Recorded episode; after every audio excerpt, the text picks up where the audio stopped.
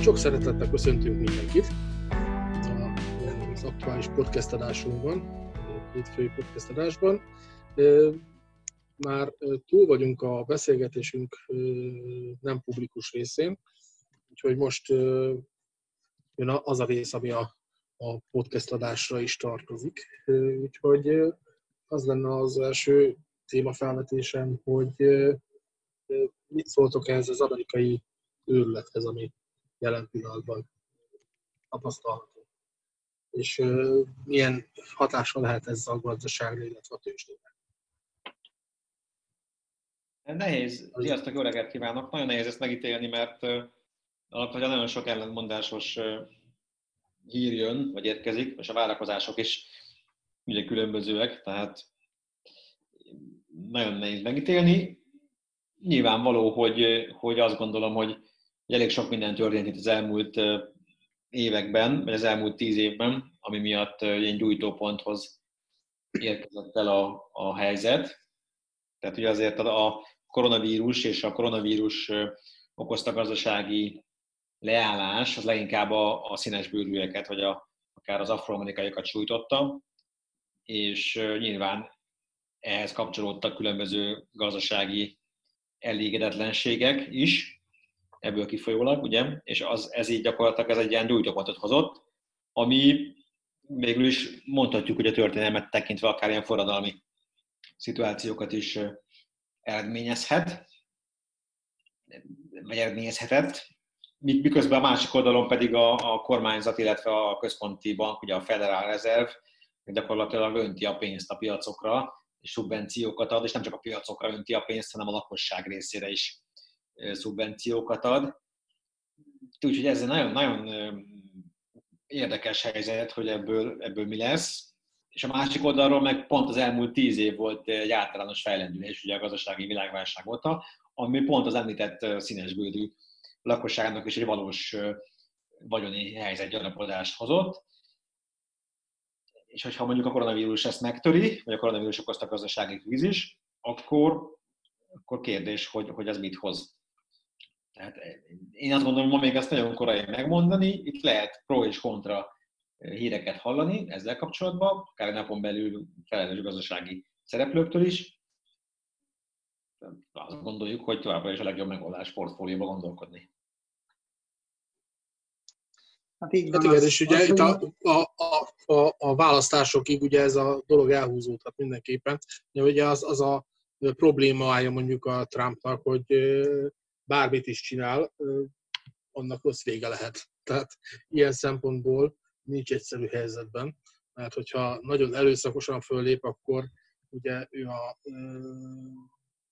az a, az agresszor, aki, aki a szegény tüntetőket, meg a szegény színes bőröket bántja.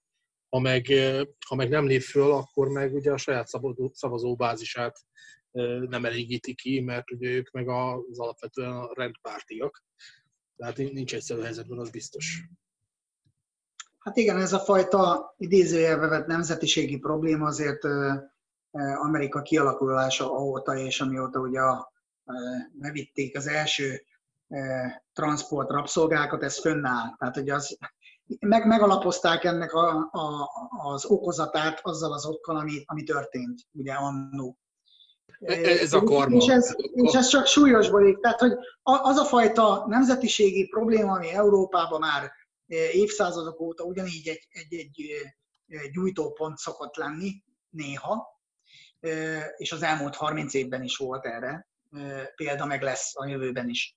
Ez, ez Amerikában ugyanúgy ott van, a, és itt nem a francia betelepülőkre gondolok, meg az angolokra nyilván, hanem ugye akár a, a latin-amerikai országokból érkezők, akár e, az afroamerikai e, populáció, akik e, gyakorlatilag mondhatjuk azt, hogy csonka társadalomban élnek, tehát hogy nincs külön joguk.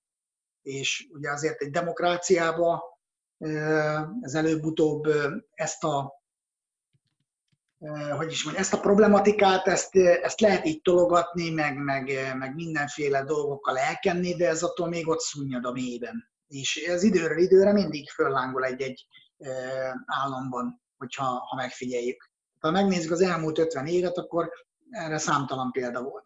Most, hogy a, ezt a koronavírus váltotta ki, oké, okay, rendben, de ha majd nem koronavírus lesz, akkor lesz más, ami ingyen ezt kiválthatja. Nekem ez a véleményem. Hát egyébként nagyon érdekes, mert ugye a magyar elemzőházaknak további növekedést mondanak, tehát nagyon nehéz, nagyon nehéz ezt pontosan megítélni. Igazából, és ha abból indulunk ki, hogy mekkora nagy krízist harangoztak itt be márciusban, és ahhoz képest mennyivel kisebb számokról beszélnek most, és gyakorlatilag egy 5-10 közötti GDP visszaesése biztos, hogy lesz ebbe az évben. Közben 30-40-ről beszéltek három hónappal ezelőtt, akkor gyakorlatilag most az, hogy, hogy, hogy kicsikét van egy gazdasági, zavar, gazdaságilag is érzékelhető zavargások, nem tudom. Tehát lehet, hogy inkább ebben, ebben a helyzetben megint csak a lehetőség van, és nem annyira a krízis. Minden esetre a helyes az, hogy a krízisben mindig ott a lehetőség, ez teljesen így van. így. Igen. Hát igen, tehát a másik az, hogy most kicsit hazabeszélve, mi azért elég jól jöttünk ki ebből az elmúlt három hónapból, tehát hogy aki, aki ugye február végén, március elején eladott és visszavett, vagy befektetett márciusban, különösen a technológiai szektorban, és mellett ugye tartott nemes fém szektorokat, vagy pontosan a kockázatok miatt, ugye, ugye az előbb említett kockázatok miatt, amit mi csinálunk a portfóliókba, az most azt látja, hogy egy növekedést sikerült megfognia, aki pedig túlzottan óvatos volt, az egy hatalmas növekedési potenciált szalasztott el az elmúlt hetekben, hónapokban. Úgyhogy igazából azért nem minden fekete és fehér. Jó időzítés, portfóliókezelés meghozhatja azokat az eredményeket, amiket sokan várnak a a befektetéseiktől. Én most a fogyasztási indexekre leszek nagyon kíváncsi, hogy, hogy mennyire próbálják majd azt valóban a valóságot publikálni, vagy, vagy, vagy kozmetikázni fognak-e. Ugyanis azt már látom a piacokon, már a rendes piacokon, nem a tőzsdei piacokon, hogy az árak elszabadultak, tehát hogy jelennek meg ilyen mémek, hogy lehet, hogy érdemesebb lett volna cseresznyét ültetni, mint mondjuk a mm, szívnivalót, ez ilyen enyhe áthallása, mert hogy 2000 forint körül volt a, a cseresznyének az ára, de az epernek a 2400 forinton annyira nem lepődök meg, mert ez minden évben a hazai eper az ilyen 2000 forint vagy a fölött szokott kezdeni, és aztán a, a szezontól függően lezajlani. Viszont valóban az árak azok igen elszabadultak, tehát hogy a, a, én azért leszek kíváncsi itt a, a, oké, hogy a gazdaság újraindult, de hogy a fogyasztás az mennyire fogja ezt lekövetni. Ja, hát a, a mi szempontunkból ugye most ez, ez a kevésbé is releváns talán, mert ugye a, a mi megbízóink alapvetően a tőzsdei árfolyamokra kíváncsiak, illetve nem is az, hogy arra kíváncsiak, hanem az, az határozza meg, hogy mennyire ér fülig a szájuk. És persze az egy, az egy nagyon rossz dolog, hogy infláció van, de hogyha infláció van, akkor ugye hozam lehetőség is van.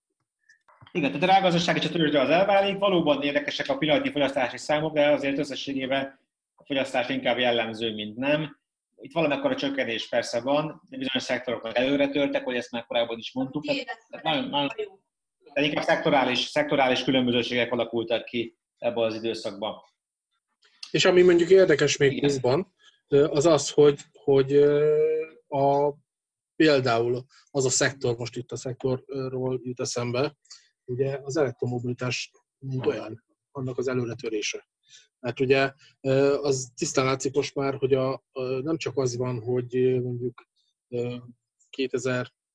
2025-től, 2030-tól egyes államok, tagállamok, uniós tagállamok már csak elektromos hajtású autókat lesznek hajlandóak újonnan forgalomba helyezni, hanem ugye arról is szó van, hogy kifejezetten magát az értékesítést, az új autó értékesítést is az elektromosokat támogatja például az Unió, illetve hát konkrétan például Németország és Magyarország is.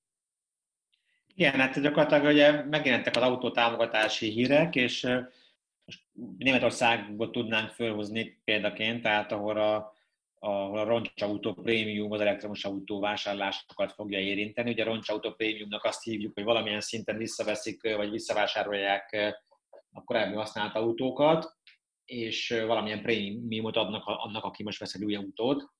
magyarul ezáltal ugye kicsit a, köz, a környezetszennyezési képességek is javulnak, és hát egyértelmű az elektromos autózás az az irány.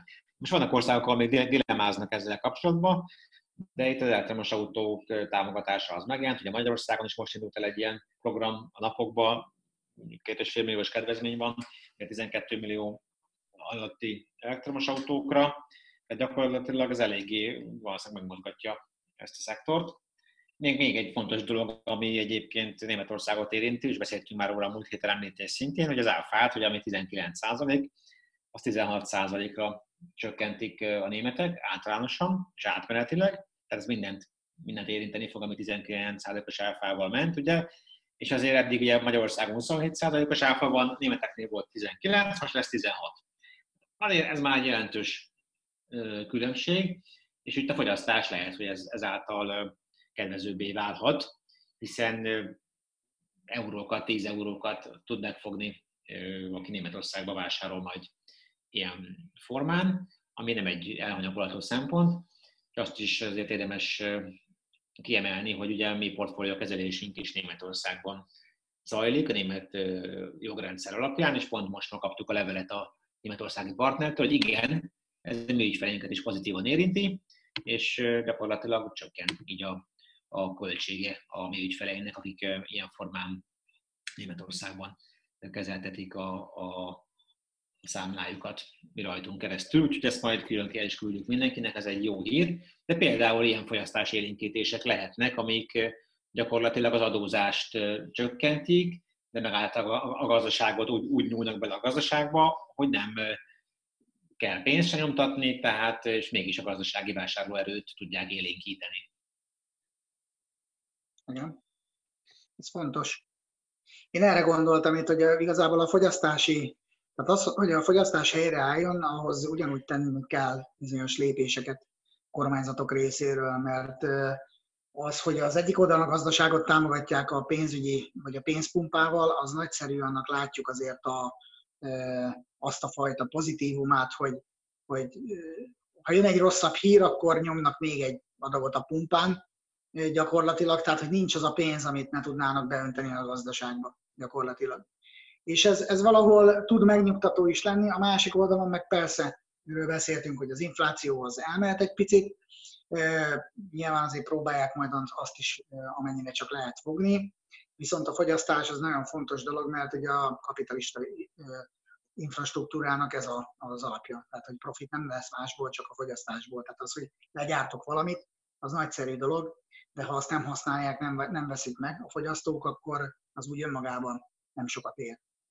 És igen, tehát az, hogy, hogy itt az elektromobilitással és, és, és mondjuk a megújuló energiákkal kapcsolatban is mi lesz a, a, a további távlati kép, az is érdekes, mert most picit azért a tavasz előtt megtorpantak ezek a, a, a kezdeményezések, hogy ebbe az irányba tolódott a világ. Most mindent a, a vírus vitt, minden információt, kommunikációt, de azért nyilván újra fölveszik ezeket a fonalakat, és, és, és folytató, folytatódhat az az irány, ami ebben, tehát erre felé mutat, hogy a környezet tudatosság az, az egy nagyon fontos szempont távált az ipari szegmensben is. És bízunk benne, hogy ez csak egyre fontosabb lesz, mert ez mindannyiunk érdeke. Na hát akkor azt gondolom, hogy azért a magyarországi számok egyre jobban alakulnak, bízunk benne, hogy a nyár hatása az pozitív lesz, és én azt gondolom, hogy magam részére mindenkitek szeretnék szép napot és kellemesebb nyarat kívánni, jó időt végre! Így van, jövő hétig meglátjuk, hogy mi történik. Így van, köszönjük szépen a figyelmet. Köszönjük szépen a figyelmet. Mindenkit kérünk, hogy iratkozzon fel a hírleveleinkre, a YouTube csatornánkra, jelölje be a kis harangot, hogy értesüljön a újonnan felkerült tartalmakról. Vigyázzatok magatokra, szervusztok! Sziasztok!